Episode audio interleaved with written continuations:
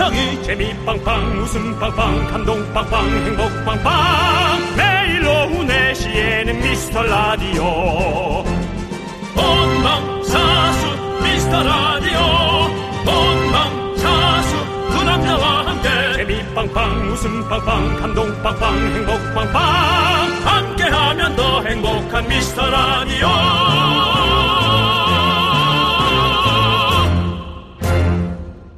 안녕하세요, 윤정수입니다. 안녕하세요, 여러분의 친구 나는 남창희입니다.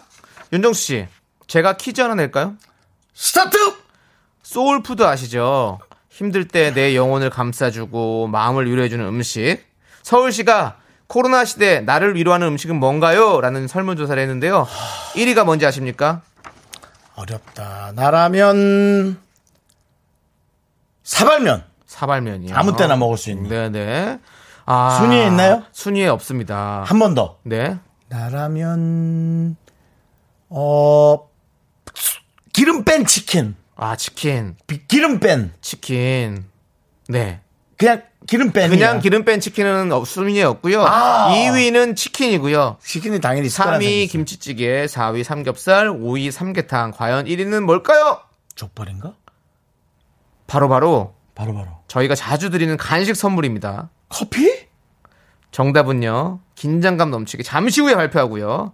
여러분의 소울푸드는 뭔지 보내주세요. 떡볶이 보내드리겠습니다. 윤정수 남창희의 미스터 라디오. 족발? 오늘도 열심히 장사를 시작해볼까. 지나가다 잠깐은 멈춰서 냄새만 맡던 기억들 다 있잖아. 먹을까 말까 고민하지마 girl. 바깥보다 따뜻해 생각보다 살도 안 쪄. 외로운 이 밤 떡볶이 없는 거라. 나 오늘 밤 나 바람났어.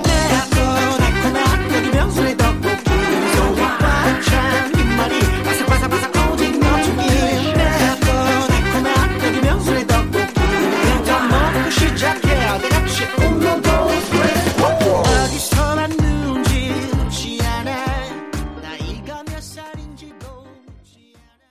네, 윤정수 남창희의 미스터 라디오. 네, 목요일 첫 곡은요, 유재환 김예림의 명순의 떡볶이 듣고 왔습니다. 네. 자, 우리 기나미님께서 소울푸드는 편의점 도시락이요, 자취생이거든요 라고 해주셨고요. 김명준님은 아침마다 아이 등원시키고 커피 한 잔 먹는 게 그렇게 그렇죠? 행복하네요. 네. 라고 그렇습니다. 해주셨고. 네, 아이를 키우는 부모님들은 네. 가장 쉬는 시간이죠. 네. 그렇습니다. 자, 그리고 3309님은 제 네. 소울푸드는 순대국밥입니다. 아, 거하시네요. 네. 부산에는 돼지국밥이 유명한데 서울에서는 안 팔더라고요. 그래서 순대국밥에 빠져버렸어요. 맞아요. 우리 서울에는 돼지국밥이라는 그게 잘 없죠. 네, 있긴 있는데 뭐 순대국밥처럼 이렇게 다 뭐 이렇게 가까운데 있진 않죠. 난 좀 네. 비슷하다고 생각하는데 또 그렇죠. 다른가 보죠. 조금 비슷하면서도 달라요. 아, 그게 미묘하게 차이가 있더라고요. 네. 자, 우리 사방님께서 제 소울푸드는 네. 닭발입니다. 어제도 일 끝나고 밤에 국물 닭발에 막걸리 한잔 하고 잤어요. 네. 라고 보내셨습니다. 네. 아, 닭발 맛있죠. 저도 닭발, 냉동 닭발을 사왔거든요. 네. 근데 요리를 어떻게 해야 될지 몰라서 그냥 계속 냉동실 넣어놓고 있어. 네. 그걸 어떻게 먹어야 되지? 생닭발인데. 저는 어저께 네. 막걸리를 한잔 했어요. 오, 막걸리 한 잔. 근데 어떻게 두 모금을 먹었는데 취할 수 있죠? 취할 수 있죠. 약간 어지럽고. 윤종 씨도 그러시잖아요. 네, 두 모금을 먹고 단무지 세 조각에. 네네. 네. 그러고는 자려고 누웠는데 네. 너무 머리가 벙벙돼서 네. 이게 내가 술이 받는 건가 안 받는 건가 그런 생각을. 안 받는 거죠. 네. 안 받는 거죠. 네, 안 받는 머리가 거죠. 머리가 벙벙되면 안 받는 거죠. 안 받는 거죠. 네. 네. 가슴도 좀 뛰고. 네, 그럼 자제하셔야죠. 안 받는 거죠? 네, 안 받는 겁니다. 난 왜 술이 안 받을까요? 그러니까요. 열받네. 네, 열이라도 받았으니 다행이고요. 네. 자, 우리 지금 소개해 주신 모든 분들께 저희가 떡볶이 보내드리고요. 네.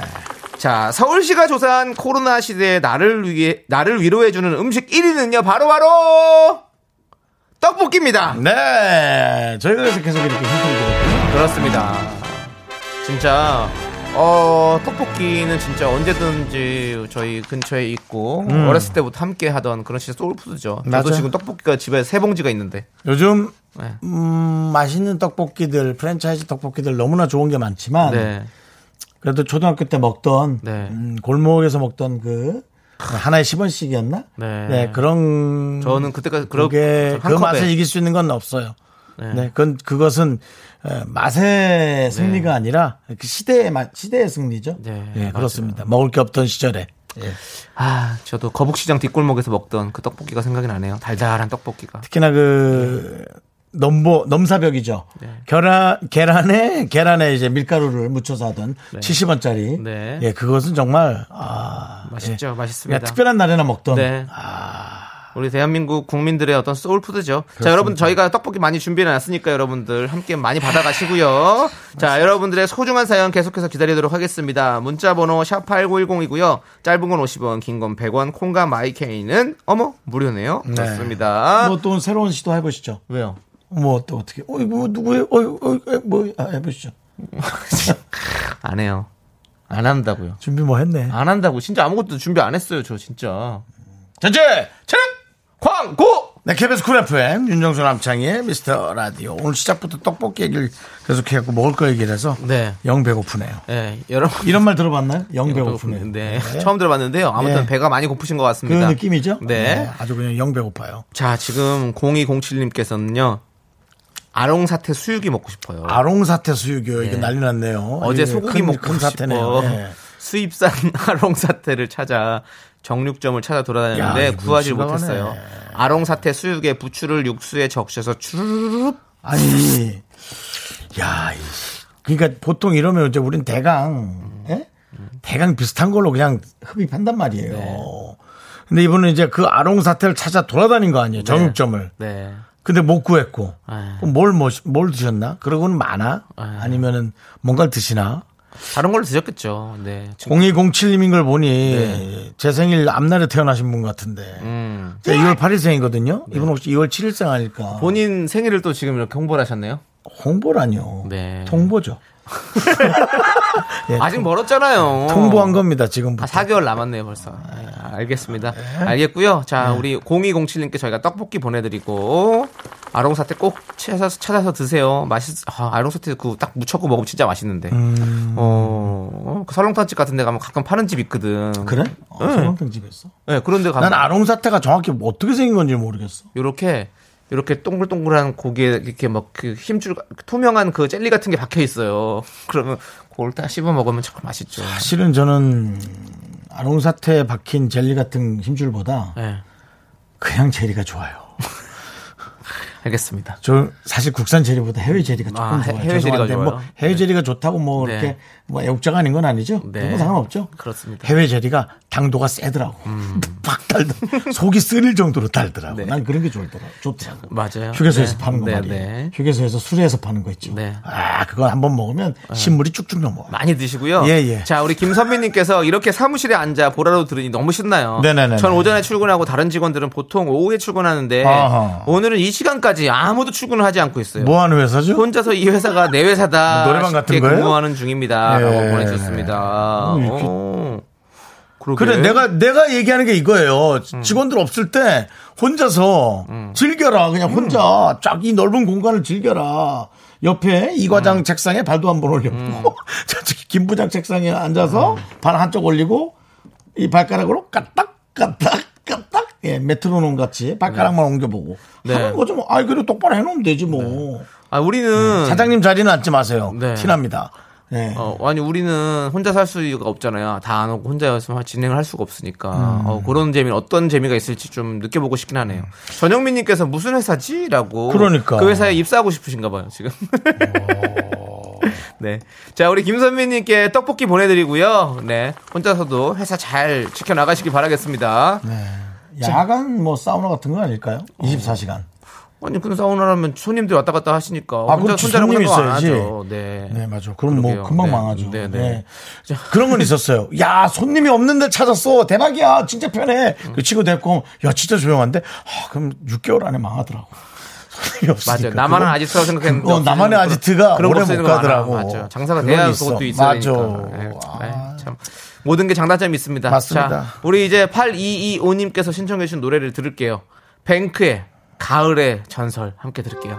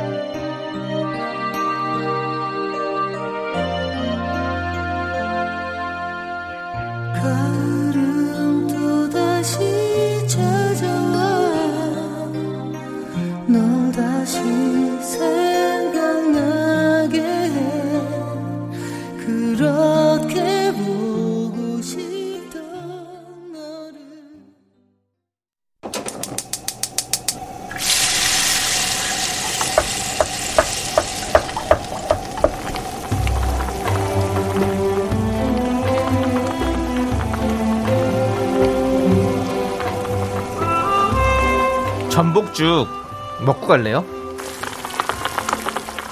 소중한 미라클 김남식님께서 보내주신 사연입니다.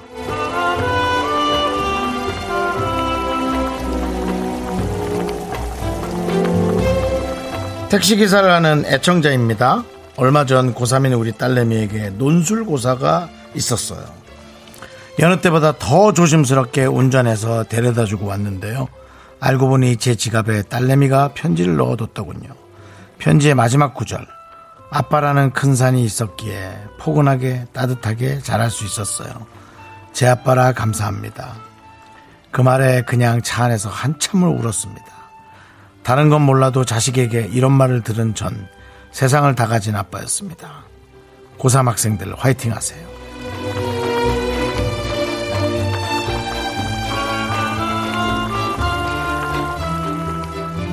자식에게 행복한 마음을 느낄 수 있는 부모님이 얼마나 행복한 마음을 가지셨을까.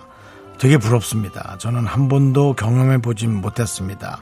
겨우 경험해보는 게 그저 조카가 삼촌 게임 사줘서 고마워요 했을 때도 어찌나 뿌듯한지.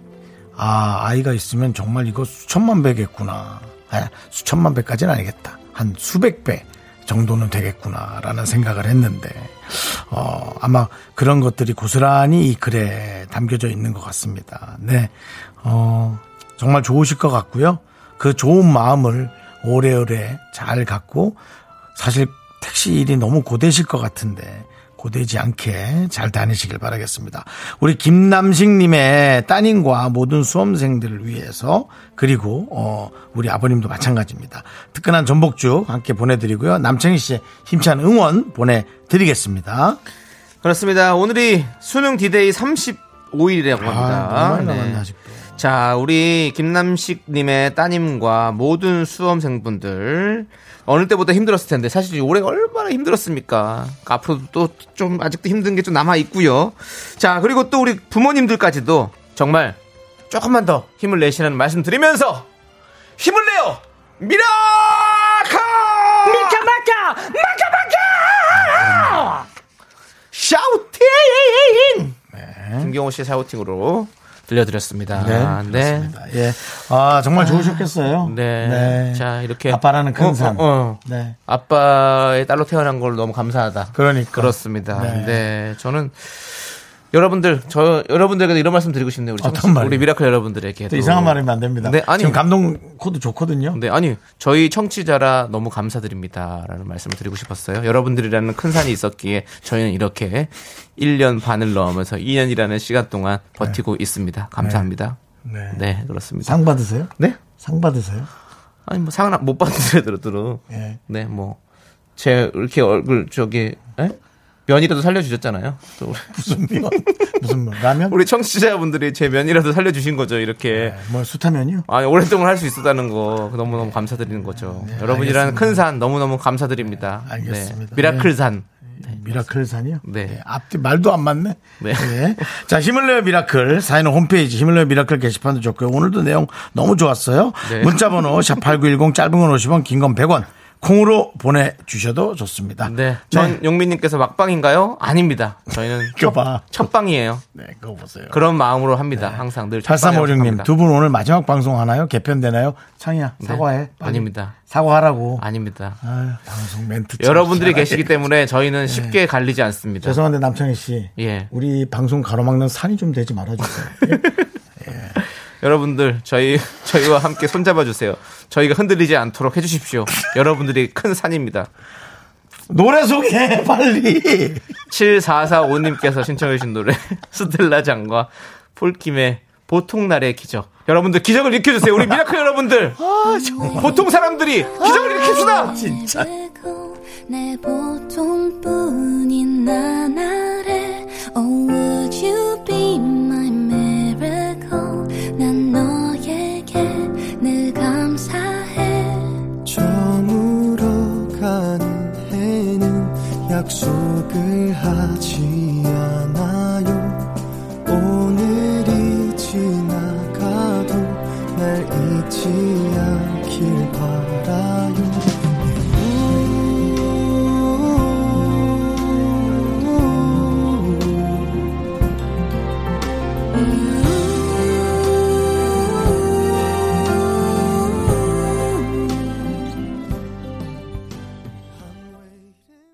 네, KBS 쿨 FM 윤정수 남창의 미스터 라디오입니다. 네, 박종훈님께서 자켓 입은 창희님 오늘 혹시 소개팅 있으신가요? 너무 멋지시네요. 우리 조카도 오늘 소개팅이 있다는데 혹시 둘이 만나면 정말 대박이겠어요. 네, 맞나요?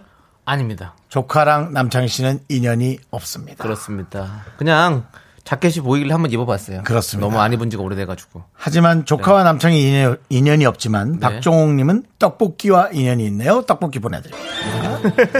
2649님, K2649님, 방금 전 이태원에서 윤정수님을 본 커플이에요. 정수님의 실물이 훨씬 더 잘생기셨더라고요. 이 얘기를 하려는 게 아니라 이분이 저를 보자마자 한 첫 마디가 미스터 라디오 너무 잘 듣고 있어요! 라고 굳이 제 핸들 앞에다 대고 이 소리를 크게 질르고 가셨는데 너무 감사했어요. 네, 둘 다 마스크는 안 했지만 네. 저는 마스크를 올리고 있었고 네. 그분은 또 굳이 그 얘기를 해주고 가셨어요. 네. 고마웠어요. 네. 축하드립니다. 미스터 라디오 많이 사랑해 주세요. 감사했습니다. 이분들께서 떡볶이 보내드리고 저희는 3부 2부로 돌아옵니다. 네. 예, 예.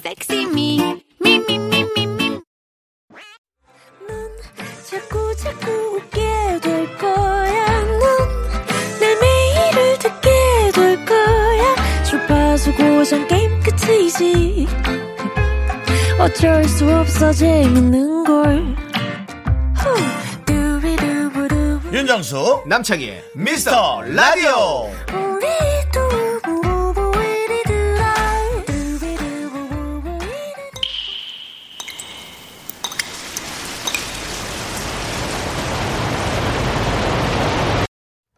분노가 콸콸콸. 청취자 KH님이 그때 못한 그 말 남창희가 대신합니다.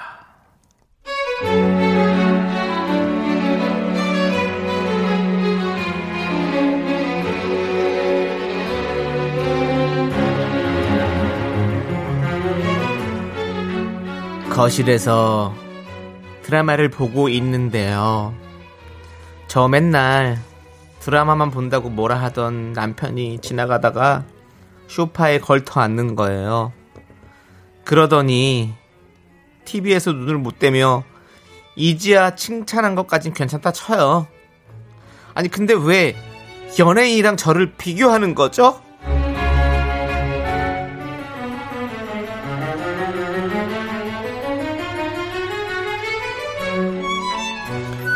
이야, 참 저 이지아 씨는 장난 아니다.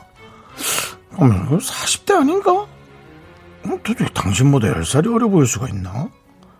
참나. 아니 저렇게 우아할 수가 있나? 그래도 자꾸 40대가 되면은 좀 아줌마 느낌이 좀 나야 되지 않나. 참 희한하네. 여보, 당신도 이제 목소리를 조금 낮추는 게 어때? 저 모습이 좀 괜찮은 것 같아. 이렇게 목소리 좀 낮추고 엘레강스하게 대화를 하는 게 그게 좀 변화의 시작인 것 같아. 당신 저런 걸 보면 좀 어때? 느끼는 거 없어? 느껴. 확 느껴. 이건 정말 답 없는 인간이다. 내가 느낀다고. 내 목소리가 누구 때문에 커졌는데 당신 때문이잖아. 엘레강스? 엘레강스 쌈 싸먹는 소리하고 앉아있네. 너 딱 기다려. 50대면 조론이야.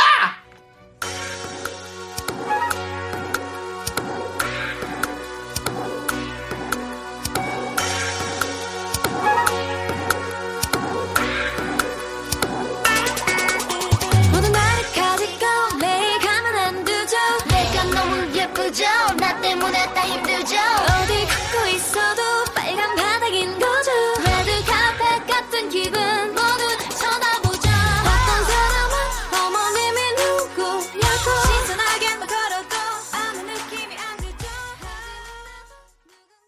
분노가 콸콸콸. KH님 사연에 이어서 트와이스의 우아하게 듣고 왔습니다. 자, 떡볶이 보내드리고요. 속 뻥 뚫리는 댓글 주신 분들 중에 한 분 뽑아서 저희가 사이다 10캔 보내드리는 거 아시죠? 그렇습니다. 네. 자, 지금 수음님께서 짧게 보내셨습니다. 비교? 에라이. 아, 그렇죠. 네, 되게 기분 나쁜데요. 에라이. 네. 네. 저는 사실은 같은 직업에 종류는 달라도 같은 직업군에 있기 때문에 네네. 그 자체를 되게 조금 섭섭해합니다. 기분 나쁜 거보다 기분 나쁜 거지 뭐 섭섭해요 사실은. 네. 자 그리고 김윤정님은 그 연예인처럼 예쁘면 왜 지금 남편이랑 결혼했겠어요. 아, 아유. 네. 그렇죠? 네. 네. 자 현주님이 말이야 방구야. 마사지 회원권이라도 끊어주고 말을 하지라고 그렇습니다. 네. 자 그리고 초등맘님은 참나 저리 안가 죽으라 이렇게 해주셨고요. 네. 6633님은 밉삼계 스티브 잡스 윤정수 연기 최고. 내가 이 맛에 미스터 라디오를 먹었는데. 네. 제가 아까. 네. 진짜 밉삼계 스티브 잡스죠. 그렇습니다. 그렇습니다. 네. 예. 자 이효신님은 당신이 현빈이라면 노력해 볼게라고. 보내주셨습니다. 안 하겠다는 얘기네요. 네, 네. 그렇습니다. 이게 그렇게 얘기를 할 거면 뭐 그렇죠. 진짜로 이지아 씨 얘기를 하면서 그렇게 얘기를 한다. 그럼 본인도 뭐가 현빈 씨 같이 누구 같이 이렇게 그렇죠. 멋진 그렇게 그렇게 보여주시든지 그렇죠. 그래야 되는 거죠. 네. 그냥 그렇게 하면 안 되죠. 유자식빵님께서 엘레강스하게 머리채가 흔들려 봐야 정신을 차리시려나 이 인간이. 그래도 이렇게 얘기하면 네. 되게 사랑하는 느낌이야. 네. 아내가. 그러면 또 어떻게? 어? 안 사랑하게 하는 것처럼 해봐요. 안 사랑하게 하는 거? 네. 야, 내가 그랬으면 내가 너랑 살아? 이거는 진짜 좀 무서워. 어, 그렇지. 언제든지 다음 생엔 너랑 안 산다. 네. 뭐 이런 느낌 있잖아. 네. 유자식빵님은 그래도 네. 혼내면서도 너는 내가 사랑하고 있어라는 네. 그런 어떤 안전함을 보여주셨기 때문에 전 이분에게 네. 사이다 이렇게 보내드립니다. 좋습니다. 시원하게 드시고요. 자, 여러분들이 못한 말 시원하게 해드리죠. 사연 보내실 곳은요. 문자번호 샵8910 짧은 건 50원 긴 건 100원 콩과 마이케이는 무료 홈페이지 게시판은 문이 없습니다. 여러분들 들어오셔서 그냥 쓰고 가시면 됩니다. 네. 문이 없는데 네. QR코드는 찍고 들어오시고요. 네. 이제 코너 해요. 뭐야. 굳은 비가 오면 이제 코너 해요. 바로 선곡 대결 시간입니다, 여러분들. 선곡 대결 코너예요. 선곡 대결 오랜만인 것 같죠? 네, 여러분들 오랜만입니다. 오늘의 주제를 듣고 청취자 여러분께서 직접 선곡해 주시면 되는데요. 네. 저 남창희가 여러분들의 사연을 읽어드리도록 하겠습니다. 네. 우리 3400번님께서 보내주신 사연이에요. 뭐예요? 남들에게 말 못한 저의 소박한 로망이 있어요. 여자친구랑 같이 남녀 듀엣곡을 불러보는 거예요. 별거 아닌 일인데 30년 동안 한 번도 못 해봤네요. 오늘도 홀로 듀엣곡을 흥얼거리며 새로운 사랑을 기다려봅니다. 라면서 크러쉬 태연이 함께 부른 놓아줘 신청하셨습니다. 오늘의 주제는 바로 남녀 듀엣곡입니다. 남녀 듀엣곡. 그렇습니다. 내가 불러봤던 남녀 듀엣곡으로 선곡 대결을 펼쳐보겠는데요. 언제 어디서 누구와 함께 어떤 남녀 듀엣곡을 불러보셨는지 저희에게 솔직하게 얘기해 주십시오. 소개된 모든 분들에게 떡볶이 쏘고요. 최종 선곡된 한 분에게는 통기타 앤드 선글라스 세트를 드립니다. 네, 그렇습니다. 문자 번호는 샵8910 짧은 건 50원 긴 건 100원 콩과 마이키에는 무료입니다. 네. 아, 3400님이 신청하신 네. 크러쉬 태연의 놓아줘. 네. 남창희 씨 네. 제발 저를 좀 놓아주시면. 그건 놓아줘 듣기 전에요. 네네. 윤정수 씨 혹시 가장 기억에 남는 이렇게 남녀 듀엣곡 한 적이 있으십니까? 노아조를 하기 전에 남녀 듀엣곡 네. 우리 때는 유행곡은 그거밖에 없어요. 아니 누군가와 불렀던 거 기억나는 거 혹시? 누군가와 불렀던 거요? 누군가랑 같이 듀엣곡이니까 불렀을 거 아니에요? 누군가와 불렀는지는 기억이 안 나요. 아, 그래요? 저는 아는 많은 분들과 한 노래를 계속 돌아가며 불렀지. 저 그 노래 불렀죠. 그대 안에 불러. 그대 안에 불러. 예. 남창희 씨는? 저는 널 사랑하지 않아. 남녀로 부르잖아요. 홍진경 씨랑 부른 거 아닙니다. 홍진경 씨랑 부른 거 말고요. 다비치의 해리 씨랑 한번 불러본 적 있어요. 와. 그분이 왜 너랑 부르지? 아, 그럼 뭐 자리가 있었어요. 근데 그 자리에서도 많은 사람과 너랑 단둘이 있었어? 아니요, 여러 사람 있었죠. 근데 왜 너랑 하지? 근데 아니 내가 이거 한번 불러줄 수 있어요? 아, 그분이 혼자 부르려고 하는데 네가 기어나왔구나. 아니 제가 이거 한번 불러줄 수 있어요? 이렇게 했는데 좋아요. 이렇게 같이 그래서 불렀었죠. 와. 아니지 다시 할게. 노래의 격이 확 다시 할게. 확 올라가더라고. 다시 얘기할게. 네. 다시 얘기해. 그게 아니었겠지. 네. 이거 좀 해리 씨 나 저랑 같이 해주실 수 있어요? 네? 예. 노래 들을게요. 놓아줘. 좀 놓아줘라 해리. 그래 해리 씨 좀 놓아줘. 좀 놓아줘. 놓아줘 들을게요.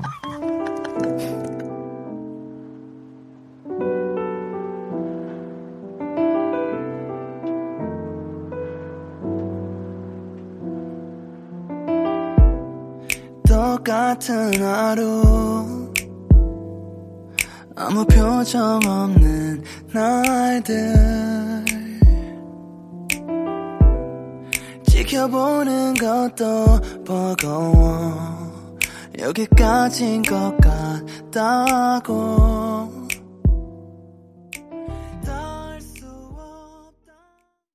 네, KBS 쿨 FM 윤정수 남창의 미스터 라디오. 그렇습니다. 선곡대결 함께하고 계신데요. 네. 자, 오늘 주제는요, 내가 불러봤던 남녀 듀엣곡입니다. 여러분들께서 네. 많이 많이 올려주시고 계세요. 네네. 자, 우리 9830님께서는요, 네. 이원진, 류금덕 시작되는 연인들을 위해 20대 초반 시절 남친과 노래방에서 미친 듯이 불렀었네요 라고 네. 보내셨습니다. 미친 네가 아침에 눈을 떠 미친 사랑을 하셨군요. 처음 생각나는 사람이 언제나 나였으면 내가 늘 그렇듯이 그래 알고 있어 지금 너에게. 아, 네. 이렇게 산통을 깨는군요. 네. 어차피 깨질 거잖아요. 네, 그렇습니다. 어차피 깨질 거잖아요. 네. 자, 9830... 영원할 거라 생각했잖아요. 어차피 깨졌잖아요. 9830님께 떡볶이 보내드리고요. 네. 자, 임귀연님. 조갑경 이정석의 사랑의 대화. 회사에서 상품에 눈 멀어서 지금 신랑이랑 이걸 불렀고요. 산까지 탔어요. 네. 사랑의 대화 어떻게 하더라? 사랑의 대화가 생각이 안 나. 사랑의 대화? 아, 어느 날 문득 너를 봤을 때 맞나? 내 눈에 내 마음에 사랑이 싹 덮고 고개 숙인 귓가에 나나나나나. 그건데 그거는 홍서버스 내 사랑 투유잖아요. 맞아요. 사랑에 대한 다른 거잖아요. 어, 내 사랑 투유인데 이거는? 네, 그건 내 사랑 투유고요. 아무튼 저희 야 어렵다. 네, 아무튼 네. 야, 가사 한번 딱 띄워봐 주세요. 네. 가사를 띄우면 딱 기억이 날 것 같아. 네. 아, 이거 생각해 보고 싶네. 떡볶이 보내드리고요. 네. 일단은 네, 자, 구이 공군님께서는요. 네. 고2 축제 때 여사친하고 전설 속의 사랑 불렀어요. 전설 속의 사랑? 미니홈피에서 저희 영상이 인기였어요. 오, 박효신 화요비 듀엣곡인데 노래 진짜 좋아요 라고 보내주셨는데 저도 이거는 잘 모르겠어요. 오, 근데 영상 인기 있을 정도면 노래 진짜 잘하셨나 보다. 떡볶이 보내드리고 박민정님께서는요, 겨울왕국에서 안나공주와 왕자가 함께 부른 Love is open the door 사랑은 열린 문 역시. 남자친구랑 차만 타면 이 노래 부르면 출발합니다 라고 보내주셨습니다. 오늘도 잠시 후 이제 3부에 네. 우리 박지윤 성우님 박성우 오는데 역시 네. 진짜 안 나시니까 이게, 불러주세요. 이게 사랑의 대화. 사랑의 대화. 아, 이거구나. 아, 이거예요? 나는 이거 알아요. 네. 여기서 노래가 나올 때 딱 끄면 제가 해드릴게. 셋, 고. 나는 그대를 사랑해. 그대 곁에 있고 싶어요. 하면은. 나도 그대가 좋아. 네. 그런 노래죠. 네, 그렇죠. 네. 이거 하리수 씨가 부를 때 정말 웃겼어요. 아, 들으니까. 되게... 하리수 씨가 이거를 목소리 네. 두 개를 다 하실 수가 있어서 네네. 그때 당시에 하리수 씨가 개인기로 할 때 정말 재밌었어요. 네네. 나중에 혹시 하리수 씨를 저희가 방송에 모실 기회가 되면 네. 이거 제가 꼭 부탁드릴게요. 이거 가까운 사람한테만 보여주는 거거든요. 네. 그러니까 그대 곁에 있고 싶어요. 하리수 씨가 이쁘게 한 다음에 네. 나도 하루씩 해주는데 재밌어요. 네네. 네. 알겠습니다. 친한 사람한테만 하는 거랍니다. 네네. 네. 정말 친하시군요. 네네. 자, 우리 3262님은 남편이 술 진탕 먹고 취해서 늘 같이 부르자고 하는 네. 남과여 음정도 엉망이라 창피하지만 저희의 영원한 듀엣곡입니다. 라고 네. 보내셨습니다. 박선주 씨하고 네. 김범수 씨하고. 그렇습니다. 절부지연인 소녀와. 소녀와 긴 여행을 떠나는 일 별빛이 녹은 거리를 선물해주고 싶은 일 사랑 나 왜 이거 카메라 생각이 났지? 카메라 광고에 나왔었나 이 노래가? 아, 아니요. 그건 다른 노래예요. 김범수 씨 노래가 나온 게 있어요. 맞아요. 근데 그 노래 아니고 이 노래는 다른 노래인데 아무튼 네. 그게 있고요. 많이 사랑받은 노래죠. 네. 네. 저도 이 노래 참 좋아합니다. 자, 7598님께서 아이유 수롱의 잔소리. 전 얼마 전 예비처가 인사 갔다 예비 장모님하고 불렀어요. 아하. 저 잔소리 많이 들으셨겠네. 저희도 불렀죠. 네. 잔소리 듣다 망했죠. 그렇습니다. 아주 폭망했죠. 그렇습니다. 또 있고요. 7634님은요. 7년 연애 시절 주영훈 이혜진 버전의 우리 사랑 이대로 엄청 불렀어요. 아, 그땐 남편이 음치인 줄 몰랐어요. 그저 눈에서 꿀이 뚝뚝 지금은 못 부르게 합니다. 절대라고. 맞아, 이 노래 진짜 많이 불렀죠. 연풍연가 주제곡 있잖아요. 어떻게 하더라? 시간 흘러가 우리? 삶이 힘겨울 때 서로 어깨에 기대기로 해요. 내 품에 안긴 채 우리 이대로 눈을 감는 날 영원히 함께. 네, 그렇습니다. 뭐 어떻게든 다 맞춰갑니다 저희는. 네. 자, 김영대님, 잘했군 잘했어. 고봉산 하충환님이 불렀던 노래를 아내와 장기자랑 시간에 불러서 인기상을 얻었네요. 네, 그렇습니다. 영감에 불러 뒷뜰에 묶어놓은 응아리 한 마리 모아서 보았지. 어째서 돈이 된다길래 팔아서 그 돈은 꿀꺽했지. 잘했군 잘했어. 잘했군 잘했군 잘했어. 예전엔 이거 부르면 무조건 인기상이었죠. 인기상이죠. 그렇죠. 예. 그렇습니다. 추석이나 네. 뭐 달타령 아니면 이 노래였어요. 그렇습니다. 네, 그렇죠. 왔다 갔다 해줘서 부르면 무조건 인기상이죠. 예. 자, 그리고 6942님은요. 이소은 김동률의 기적. 이걸 또 기억이 안 난다. 남친 친구들 처음 소개받는 날. 노래방에서 남친 친구들 앞에서 부르다 음이 달라서 죽는 줄. 아, 이런 게 많았어. 네. 아, 이거 높아요, 기적은. 이제 요즘 이런 것도 별로 없지. 남친 친구들 꼭 이렇게 한꺼번에 소개를 받고 꼭 이렇게, 그죠? 네. 저는 예전에 여친 친구분들을 만났는데 같이 예전에 한 15년 전에 노래를 하러 간 거예요. 근데 노래를 한 곡 불렀는데 그거 잘한다고 그거를 계속 시키더라고. 한 20번 불렀어. 나윤건의 기적. 나 아직도 기억이 나. 한 20번 불렀어. 네. 김동률의 기적이잖아요. 근데 나윤권의 기적을? 예. 야, 20번 시키는 거면 누군가 진상 한 분이 계시네. 예, 그 사건의 진상이 어떻게 되나요?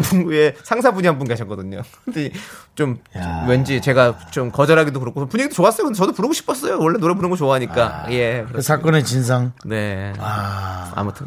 네, 그렇습니다. 자, 아무튼 또 김대훈님께서는 별과 나윤건의 안부요. 안부. 여자친구랑 불렀는데 지금은 네. 안부조차 물을 수가 없네요. 잘 지내니? 라고 그랬습니다. 네. 예. 저희한테 왜 묻죠? 이젠 사랑해도 사랑해서는 안 돼요.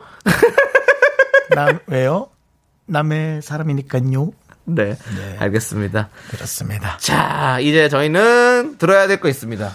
뭐요? 광고 듣고 와서 오늘의 노래 정하도록 하겠습니다. 예. 나른한 내 오후를 깨우고 싶어 뭔가 더 특별함이 필요한 people 뻔한 것보다 뻔한 것을 느끼고 싶다면 이제부터 다 같이 들어봐. 에이. 미스터 라디오 마성의 두 남자들과 자꾸만 빠져들어가 유쾌한 수다와 음악 채널 고정은 필수야. 윤정수 남창희 미스터 라디오.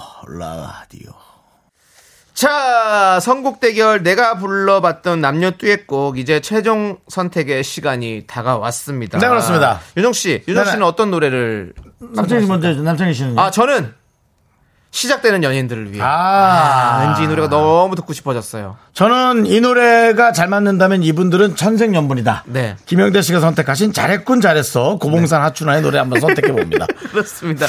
자, 잘했죠. 네, 잘했군 잘했어요. 네, 참 잘했어요 해줘. 참 잘했어요. 네. 자, 이제 제작진이 고릅니다. 최종 선택의 네. 시간입니다. 어울리는데? 윤정수의 선택은. 김영대님께서 추천해주신 잘했군 잘했어 고봉산 하춘화의 노래. 자, 남창희의 선곡은 이원진 류금덕의 시작되는 연인들을 위해. 자, 선곡 대결 제작진의 선택은 안타깝게 뭐야 윤영씨가 안됐습니다. 이거 좀 약간 이상한데? 9830님 축하드려요. 나 인정할 수 없어. 선글라스 함께 드립니다. 항소할 거야. 자, 여러분들 함께 골라봐요. 항소할 거야.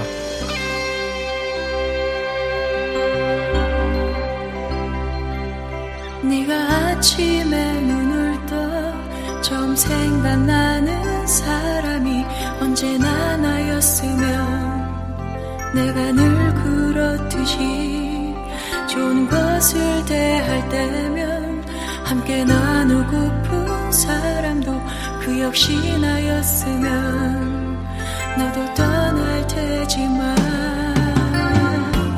그래 알고 있어.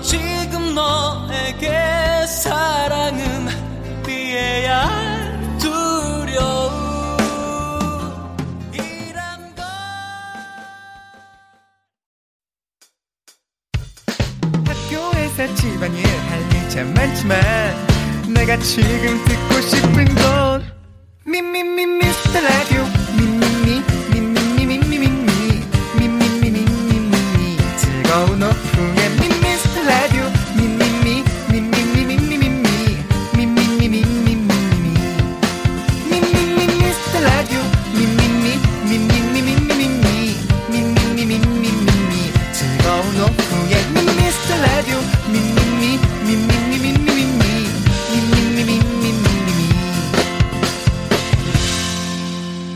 윤정수 남창희의 미스터 라디오.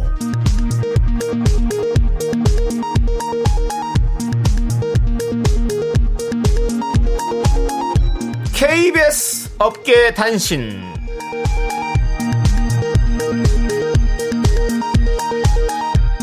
안녕하십니까. 업계 바리바리 잔잔바리 소식을 전해드리는 남창희입니다. 결혼 1년도 안 된 김 작가가 결혼을 후회하는 듯한 발언을 해 충격을 주고 있습니다. 지난 목요일이었죠. 휴먼 다큐 이 사람에서 직장 내 설렘에 관한 사연을 듣던 중 김 작가는 깊은 한숨을 내쉬며 나도 회사에서 설레고 싶다. 결혼을 너무 빨리 했나라고 중얼거렸는데요. 이를 들은 제작진은 아니다. 결혼 안 했어도 회사에서 맨날 보는 남자 윤정수 남창희밖에 없다. 일말의 설렘도 없다 라며 회유에 나섰습니다. 피차 일반 유구무원이고요. 김 작가가 빠른 시일 내에 정신을 차리고 가정으로 복귀할 것을 촉구합니다.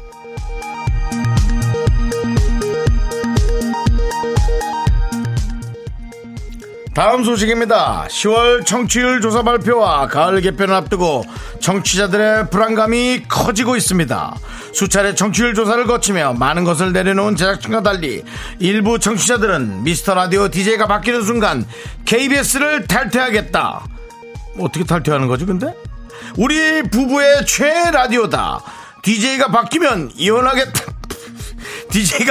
이혼하겠다 등등 극단적 사연을 보내고 있는데요. 송 PD는 청취자의 불안과 스트레스가 극에 달했다며 걱정하는 남편, 그래도 연예인인데 우리보다 잘 살지 않겠어? 라며 제작진을 다독였습니다. 막내 권 작가는 연예인 걱정 쓸데없다지만 창희 오빠는 나보다 못 살 것 같다며 눈시울을 붉혀 시민들의 공감을 자아냈습니다. 노래 듣겠습니다. 2AM이 부릅니다. 어떡하죠?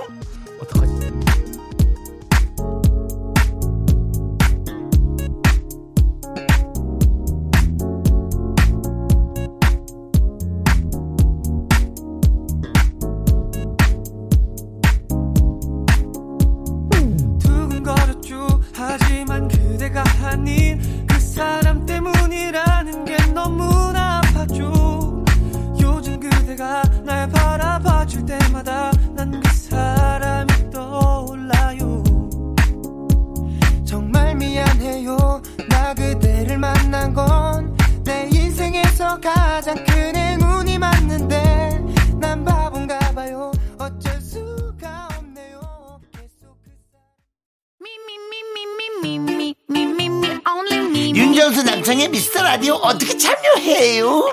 참여? 어렵지 않아요. 이곳은 작은 사연도 소중히 여기는 라디오계의 파라다이스니까요. 문자번호 샵8910, 짧은 건 50원, 긴 건 100원, 콩과 마이케이는 무료! 어머나, 다시 한번 말해봐. 무료!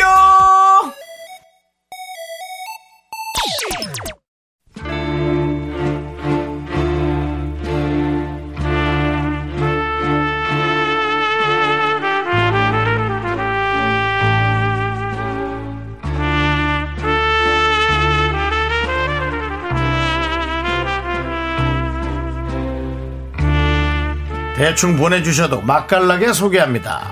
바로 당신의 이야기 휴먼 다큐 이 사람.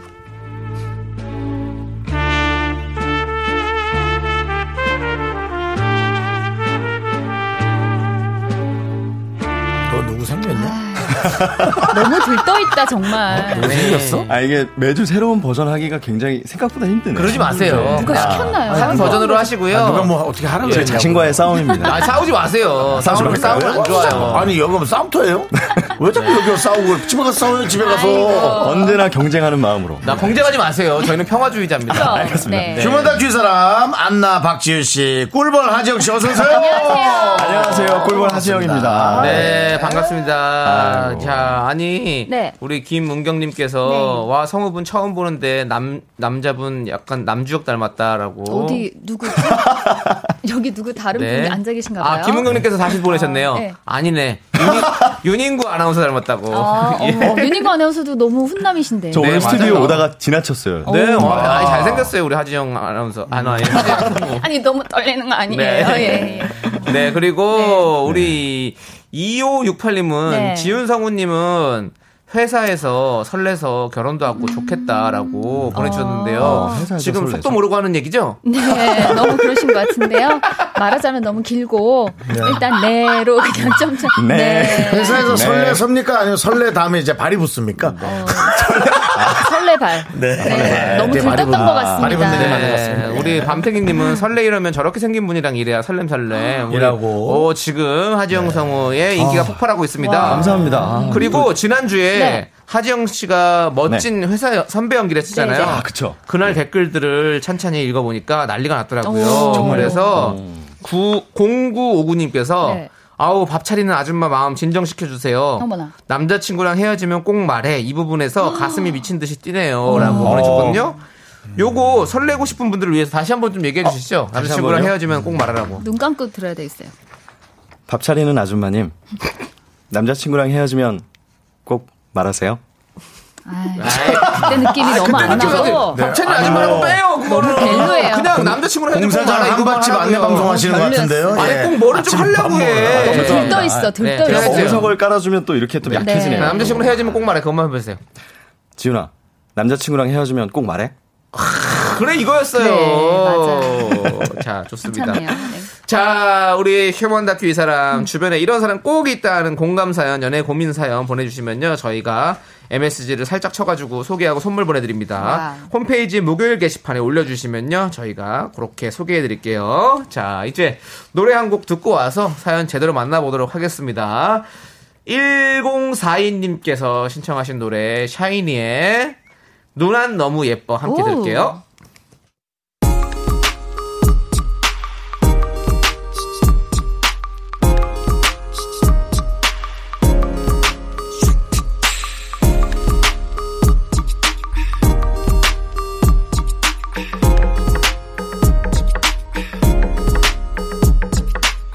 누난 너무 예뻐서 남자들이 가만 안 둬. 흔들리는 그녀의 사실 알고 있어. 그녀에게 사랑은 한순간의 느낌일 뿐. 뭐라 해도 나에게 삶의 everything. 아마 그녀는 어린 내가 부담스러운가 봐. 날 바라보는 눈빛이 말해줘. 네 휴먼 다큐 이 사람 잘한다. 첫 번째 사연 만나보 진행하잖아. 아, 네네네. 죄송해요. 내가 진행한다. 아, 알겠어. 네. 네, 여러분의 실시간 참여 기다립니다. 네. 자, 여러분들의 소중한 의견과 나의 소중한 진행 이런 것들이 버무려져 있는데 네, 어디에 보내면 될까요? 네, 문자번호 샵8910 짧은 건 50원, 긴 건 100원이고요. 무료인 콩과 마이케이로 보내주셔도 좋습니다. 네, 첫 번째 사연은요. 익명 요청하신 네. 제인님이 룸메이트 언니 얘기를 보내주셨어요. 제목은 계속 콜라가 이렇게 배달 앱 VVIP의 엄격한 규칙입니다. 네. 자 이제 시작해볼까요? 그게 뭐야? 뭘?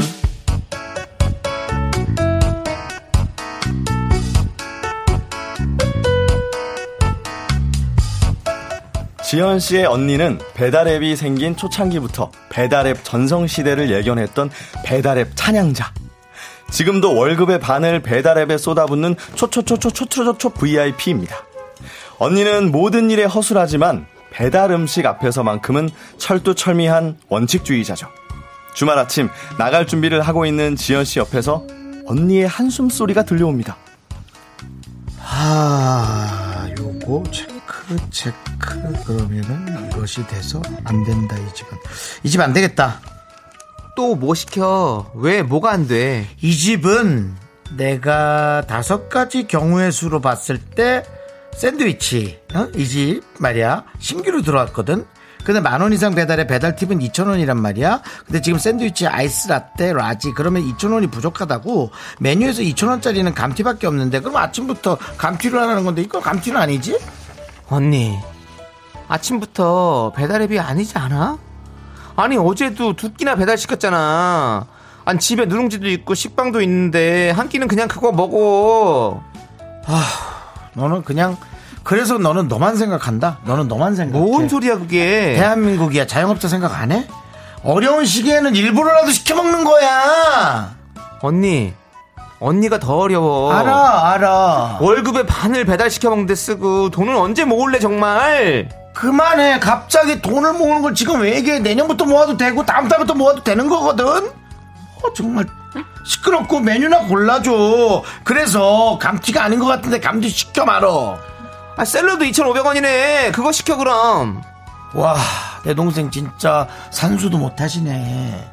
그럼 15,000원이거든요 10,000원에 딱 맞게 시킬 건데 그럼 내가 샐러드 돈 주고 사 먹는 거 봤어? 아, 정말 짜증. 아, 시끄럽고 나가 그냥.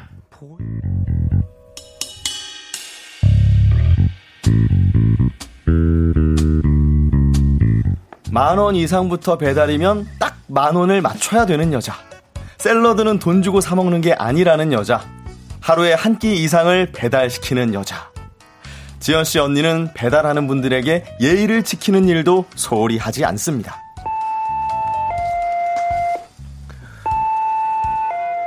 치킨 왔나 보다.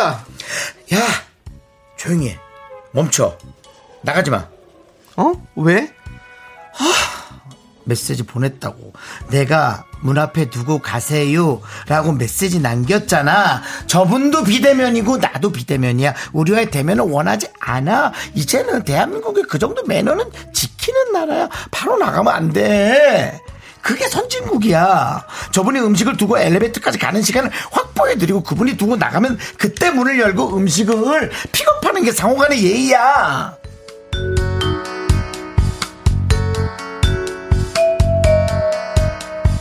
인생은 대충 살아도 배달앱 이용에 있어서는 대충이 없는 지현씨 언니. 일주일 연속 배달 음식을 먹고 나선 앓는 소리를 하기도 합니다. 아, 허리도 아프고 배도 계속 아프고. 아우야, 나 이제 나이도 좀 있고 좀 건강하게 음식 먹어야 될 것 같은 느낌이 드네. 나 결심했어 지현아. 나 이제 배달앱 지울래. 언니 저번 주에도 지우고 저저번 주에도 지우고 저번 달에도 지웠었어. 아니야, 그거는 후라이였고 이번엔 진짜야. 정말 이번엔 진짜. 나 진짜 이게 좀 너무 힘든 것 같아. 그냥 입술이 너무 아프고 입천장도 좀 아픈 것 같아. 내 인생에 이제 MSG는 없어. 이제 진짜 끝이야. 나 이제 고구마 쪄 먹고 계란싸마 먹고 풀떼기 먹을 거. 안녕하세요, 곱창이에요. 문 앞에 두고 갑니다. 잊지 말고 식기 전에 야무지게 드세요. 단골이라 계란찜은 서비스. 요요요요요. 뭐야, 배달앱 지운다며. 지웠어. 마지막 만찬 시키고 지운 거야. 마지막 만찬이야. 헤어짐에도 예의는 있고 아예 이렇게 지긋지긋하게 시켜야 끝난다니까. 뭐야 또. 안녕하세요. 누구세요? 벨기에 와플이에요. 20번째 주문이라 아이스 아메리카노 서비스를 드릴게요. 바삭할 때 맛있게 드세요. 지연씨는 압니다. 언니는 오늘 배달앱을 지웠지만 내일 세상이 나를 힘들게 한다며 또다시 배달앱을 환생시킬 것을요. 소상공인과 자영업자들을 위하는 따스한 마음 덕분에 언니의 뱃살은 오늘 조금 더 두툼해집니다.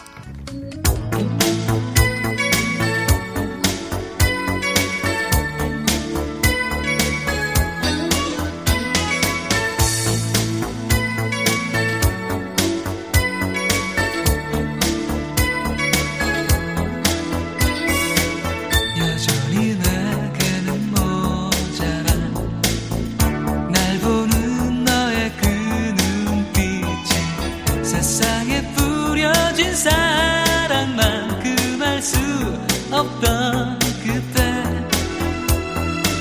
언제나 세월은 그렇게 잦은 이쯤을만. 네, KBS 쿨 FM 윤정수 남창희의 미스터 라디오고요. 네. 배달의 VVIP의 엄격한 규칙 익명 요청하신 제이님 사연에 이어서 이승환의 세상에 뿌려진 사랑만큼 듣고 왔습니다. 네. 자, 배달의 VVIP 우리 중에 혹시 있나요? 저희가 음악 나갈 때 좀 얘기를 했는데 가끔은 저는 약간 아이들 때문에 가끔 시켜 먹는 편이고 지영 씨도 그렇죠. 저도 한 2주에 한 번 정도. 아, 그래? 네. 지영 씨는 혼자 살잖아요. 그런데 근처에 친구가 살고 그래서 같이 나가서 먹지. 친구 어떤 와, 친구? 이성 친구야 아니면? 아니요, 여기 문자 가끔 보내는 친구 있잖아요. 김동현 씨 아니에요? 김동현 씨 맞습니다. 이름도 네, 기억 잘하잖아요. 지금 듣고 있을 텐데 잘 보고 있지? 나는 가끔 너무 이름을 이렇게 얘기하는 게 정말 김동현인가? 아니면 희연인가 뭐 이런 느낌으로. 김연희 씨인데 뭐. 제 첫사랑 이름인데. 그런 얘기 왜 그런 얘기를 아니 제가 지나간 분들 얘기를 되게 많이 해요. 네네. 알겠습니다. 자, 이제 여러분들의 얘기를 할까요? 3778님은 저희 딸 얘기네요. 돈을 써야 돈을 써야 경제가 돌아간다.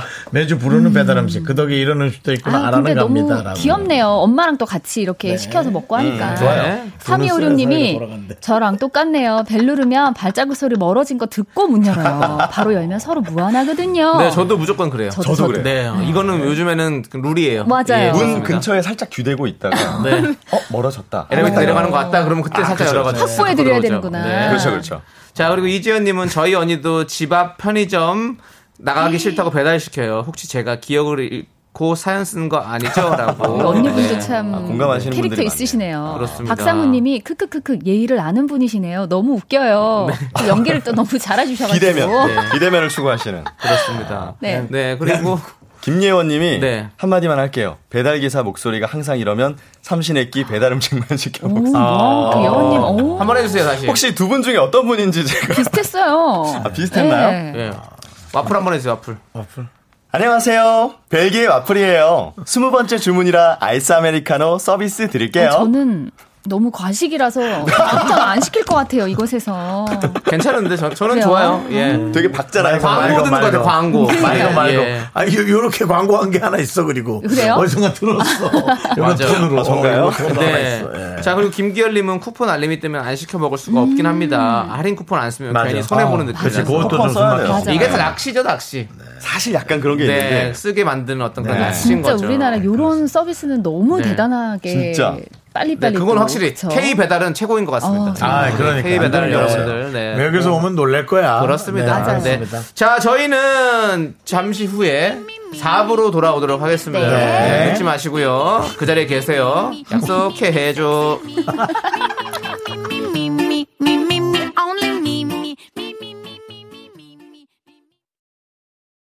하나, 둘, 셋.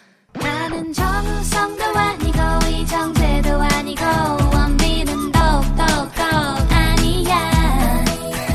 나는 장동건도 아니고 강동원도 아니고 그냥 미스터란데. 윤정수 남창희의 미스터 라디오. 네, KBS 쿨 FM 윤정수 남창희의 미스터라디오 휴먼 다큐 이 사람 성우 박지윤 씨와 하지영 씨 함께하고 있습니다. 네. 자, 이제 두 번째 사연 착착착 들어가야 되는데요. 익명 요청하신 약했던 것 같은데요. 익명 요청하신 여성분이 보내주신 사연입니다. 제목은 익명이요? 네. 남자친구의 채찍질. 사연 듣고 여러분들의 채찍질. 소중한 의견 보내주세요. 소개되신 모든 분들께 커피 보내드립니다. 문자번호 샵8910. 짧은 건 50원, 긴 건 100원. 콩과 마이케이는 무료예요. 함께 떠나볼까요? 와우.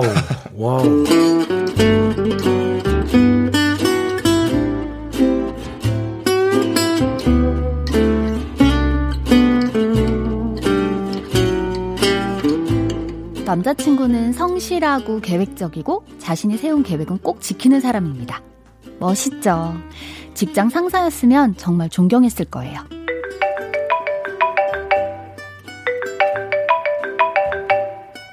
오빠. 지은아, 나 됐어. 뭐가?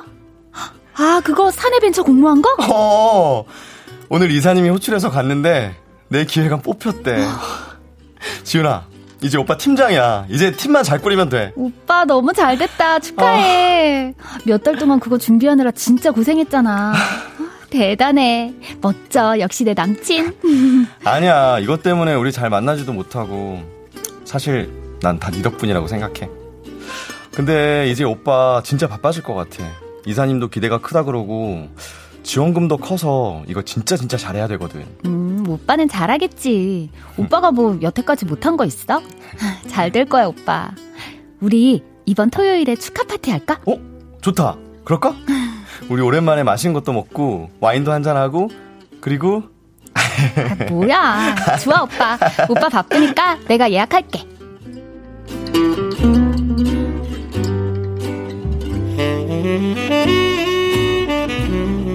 설렜습니다. 토요일은 저희 1주년이기도 했거든요. 남자친구가 사내벤처 공모를 준비하면서 한 달 동안 잠깐 짬내서 2번 밥 먹은 게 다였어요. 오랜만에 하루 종일 같이 있을 수 있다는 생각에 이것저것 준비도 많이 했어요. 연희동에 커플 사진관도 예약하고 케이크도 주문하고 식당도 예약했죠. 그런데 금요일 밤 남자친구의 전화를 받았습니다.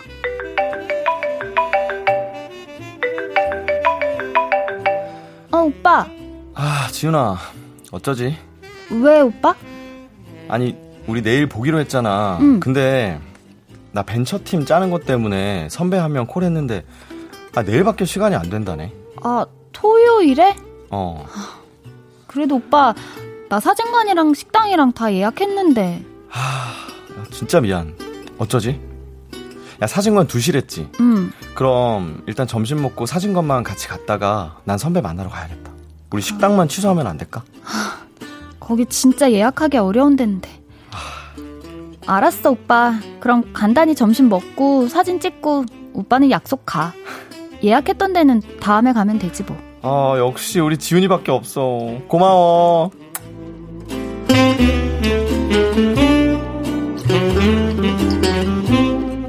좀 서운하긴 했어요. 남자친구는 우리 1주년인 건 까맣게 모르고 있더라고요. 본인 일은 늘 확실하면서 우리 일은 늘 잊어버려요. 한 달 전 제 생일도 이틀 지나서 축하해줬거든요. 그래도 괜찮다 했는데 서름은 토요일에 폭발했습니다. 점심 먹는 내내 일 얘기만 하던 남자친구가 사진 찍으러 가서 결국 짜증을 내더라고요. 근데 지윤아, 응? 이런 사진 꼭 찍어야 돼? 어? 아, 오빠 힘들어? 아니, 난 그냥 우리 1주년이니까 기념사진 찍으면 좋을 것 같아서. 아니, 뭐 좋긴 한데, 그런데 나는 네가 이런 것보다 좀 더 생산적인 일에 신경 썼으면 좋겠어. 어, 생산적인 일? 너 회사 가는 거 말고는 네 발전을 위해서 뭐 해? 뭐? 너 뭐 어학 공부한다 한다 말만 하고 한 번도 안 했지. 그리고 내가 운동하라고 그렇게 얘기했는데 운동도 안 하고 퇴근하면 맨날 피곤하다 그러고. 아니, 진짜 회사 일이 너무 많단 말이야. 나 저녁에 너무 피곤해. 야, 회사 다니면서 안 피곤한 사람이 어딨어. 다른 사람들은 애도 키우더라. 나도 결혼하고 애 낳으면 회사 다니면서 애도 키우겠지. 그러니까 오빠가 그냥 안타까워서 하는 얘기야. 어차피 나중에는 더 못할 텐데 지금 시간 있을 때 공부도 더 하고 운동도 하고 뭔가 좀 자기 개발을 하는 게 낫지 않아? 아니, 그렇긴 한데 꼭 지금 그런 얘기를 해야 돼? 오빠, 내가 오늘 우리 1주년이라서 얼마나 준비 많이 했는 줄 알아? 알지. 근데 이렇게 옛날 옷 입고 사진 찍고 이러는 게 무슨 소용인가 싶어서 그래. 케이크도 나는 그냥 빵집에서 파는 거 아무거나 먹어도 돼. 나 위해서 그런 거라면 이런 거 진짜 신경 안 써도 된다고. 그럼 말을 그렇게 해야 돼? 아, 몰라. 빨리 약속이나 가.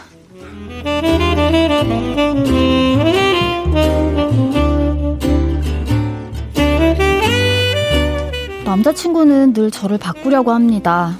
추리닝 입고 다니지 마라. 배달음식 시켜 먹지 마라. 영어 공부해라. 주식 공부해라. 운동해라. 몸 만들어라. 자격증 따라.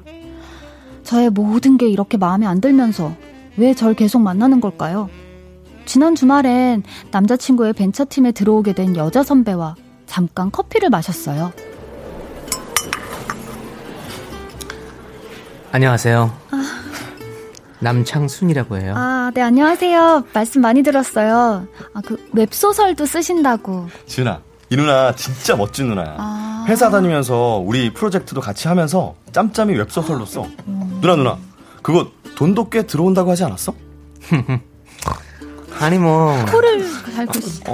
처음엔 수익이 안 났는데 요즘 조금 들어오네. 아 진짜? 뭐 그냥 뭐 수입차 한 대 정도는 뽑을 정도? 뭐 그 정도? 대박. 와 누나 진짜 멋있다. 아니 그렇게 바쁜데 누나 또 폴댄스 그것도 한다며.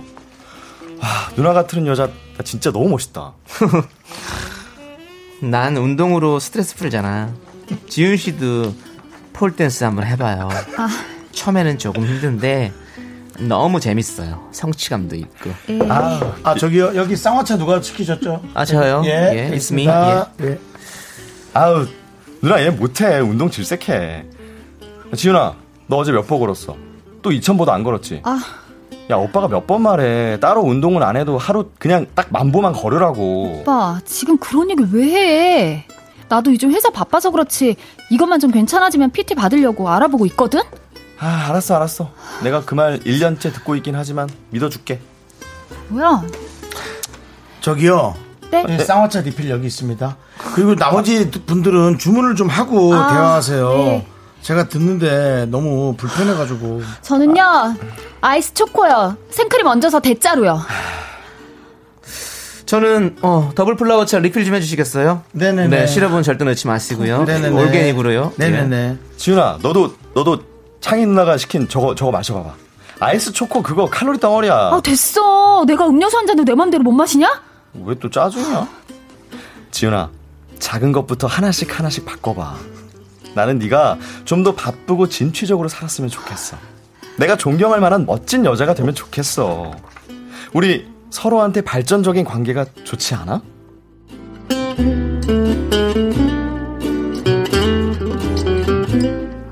감이 안 옵니다.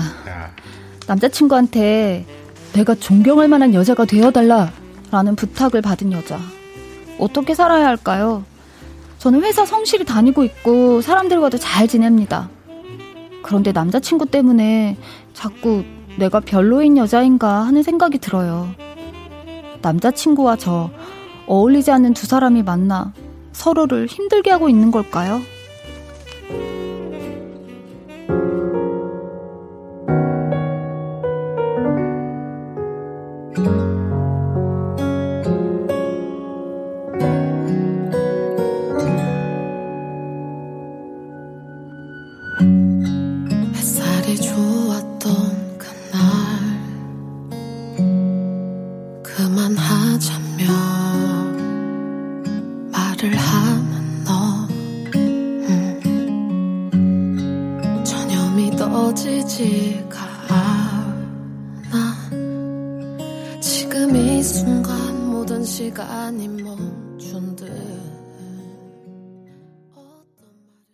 네, 남자친구의 채찍질 익명 요청하신 여성분 사연에 이어서 김나영의 솔직하게 말해서나 듣고 왔습니다. 예. 네, 진짜 남자친구는 회사 다니면서 공부하고 운동하고 사내 공모전에 1등하는 에너지 넘치는 네. 그런 사람이 있죠. 네, 본인 일은 똑부러지지만 여자친구 생일도 잊어버리고 서운해. 1주년도 잊어버리고 정작 두 사람 일은 아주 무관심한 그런 남자친구예요. 그러면서 자꾸 운동해라, 공부해라, 자기개발해라 뭐 이렇게 하니까 여자친구는 자존감이 완전 바닥으로 떨어지는 그런 상황입니다. 아우, 전 너무 이 관계에 너무 반대입니다. 저도 네. 반대입니다. 아. 저는 이 남자친구분이 그냥 그 우리 창순 네. 폴댄스를 네. 같이 배우러 다니든지 말든지. 더블 플라워차라고 해주세요. 더블 플라워차. 직원이 잠깐 못 알아들었어요. 그러니까 정수 오빠랑 직원이 너무 속상했어요. 하지영 성은 못 알아들었네요. 그만뒀어요. 저만 알아들었어요. 더블 플라워 못 알아들었어요. 플라워차입니다.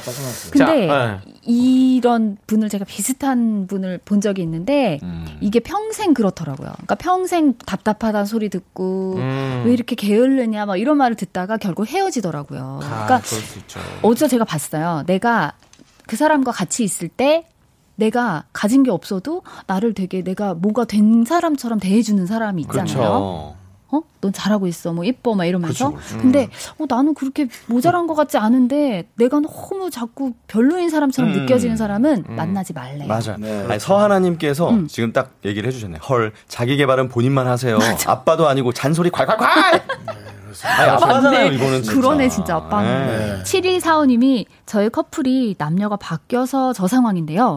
저는 저렇게 잔소리처럼 하진 않지만, 근데 솔직히 남자친구 너무 한심해 보일 때가 많은 게 솔직한 심정이에요. 그럴 수도 있긴 하죠. 근데 솔직히 한심해 보이면, 생각을 좀 하셔야 돼요. 왜냐면, 그거 그분의 자유잖아요. 네. 그분의 자유를 네. 침해할 수는 저는 없다고 생각해요. 한심해 보이면 안 만나, 죄송한 얘기인데, 네. 못 만나야지. 그렇지 않아요? 아니, 안 만나라는 표현보다 못 만나야지. 그렇잖아요. 그분의 자유잖아요. 그냥 평생 네. 보고 사시면 됩니다. 참을 수 있으면 참고 사랑하세요. 네. 저도 정현성님이 네. 정현성님 오늘 생일인데 지금 이런 말 안 하려고 그랬는데 네.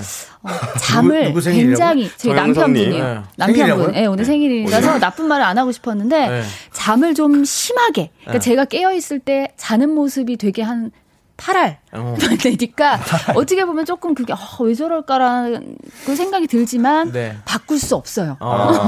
바꿀 수 없어서 그냥 살아야 됩니다. 네. 맞습니다. 네. 사람은 바꿔 쓰는 거 아니라고 아닙니다. 맞습니다. 아닙니다. 네, 그래서 그렇습니다. 그게 내가 참고 살 수 있다 하면은 만나시고 정영석 님이 네. 우리 박성호의 자는 모습을 보는 모습을 물어본 적이 있나요? 잘 없을 거예요. 아마 밤에 늦게 오면 이제 제가 자고 있겠죠. 네. 그 모습을 본 걸 물어본 적이 있나요? 저는 뭐 커튼으로 가려져 있으니까 가려진 커튼 제가 그렇게 쉽게 그렇게 보여주는 사람은 아닙니다. 자는 모습 자는 그녀를 본 네네.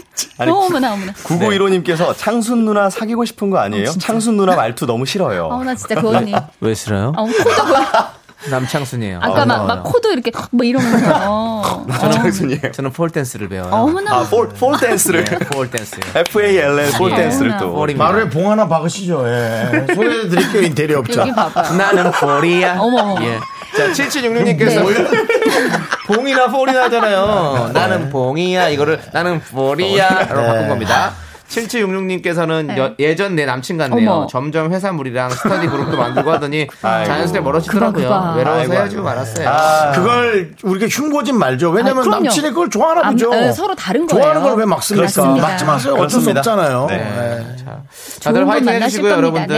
네. 이제 두 분 보내드릴 시간이 다 왔어요. 벌써 못 가면 안 돼요? 안타깝네. 네, 그렇습니다. 두 분. 잘 가실 거죠? 그럼요. 네, 네. 잘 갔다가 다음 주에 또 오도록 하겠습니다. 네, 네. 잘 못 가면 안 돼요. 잘 가셔야 됩니다. 네. 잘 가겠습니다. 저희가 그렇게 바랍니다. 네. 자, 7980님께서 신청하신 노래 아이유의 너의 의미 듣도록 하겠습니다. 네. 여러분 안녕히 가세요. 안녕히 계세요. 안녕히 계세요. 안녕히 계세요.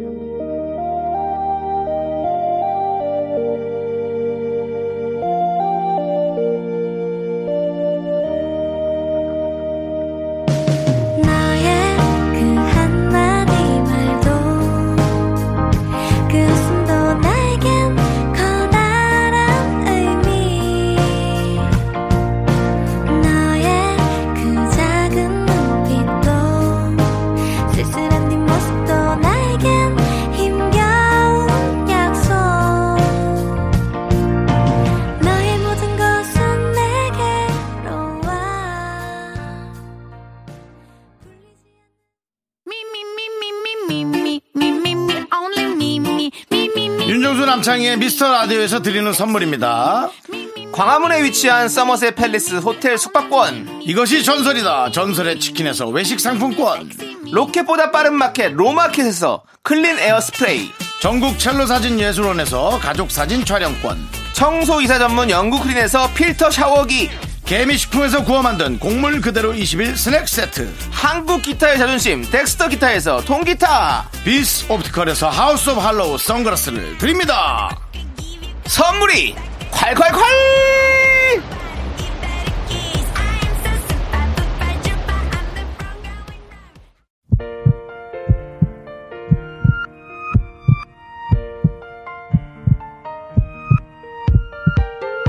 윤정수 남창의 미스터라디오 이제 마칠 시간입니다. 네, 0575님께서 안녕하세요 삼촌들, 저는 1년째 듣고 있는 5학년 초딩이에요. 비록 1시간밖에 못 듣지만 그 시간이라도 들을 수 있어 정말 좋아요 라고.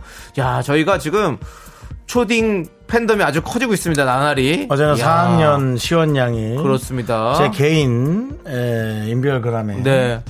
프로폴리스 먹는 방법의 동영상을 찍어서 보내줘서 네. 그렇게 목에다 뿌리는 게 아니고 약에 타서 목에서 가글을 해서 넘기라고 네. 하고 잘 자라며 9시쯤부터 저를 재웠어요. 그렇습니다. 예, 집에서 9시쯤 자는 모양이죠. 저는 네. 9시부터 자라고. 네. 9시부터 예. 잘 잤으면 다행이고요. 우리 네. 태희 양도 잘 있는지 궁금하고 아무튼 네. 우리 초등학교 우리 학생 여러분들 저희 라디오를 너무 많이 사랑해 주셔서 너무너무 감사드립니다. 저희는 라디오계의 BTS가 될 거예요. 미안했어요. 자, 하지만 전 시원 양과 약속을 못 지켰어요. 네. 새벽 4시에 잤거든요. 자, 미안했어요. 박상우님께서 코 묻은 청취하려고 하는데요. 그게 짭짤합니다. 자, 홍호 7호님께 아이스크림 보내드리고요. 코 묻은 청취율은 네. 거짓말을 하지 않습니다. 그렇습니다. 자, 네. 우리 2874님, 우리 사랑꾼이신데요. 우리 이분께서 신청하신 노래 거미의 You are my everything 준비했습니다. 오늘의 끝곡으로요. 아내가 네. 좋아하는 노래라면서 신청해 주셨어요. 네네. 감사드리고요. 자, 저희는 여기서 인사드릴게요. 시간의 소중함 아는 방송 미스터 라디오. 저희의 소중한 추억은 606일 쌓였습니다. 여러분이 제일 소중합니다.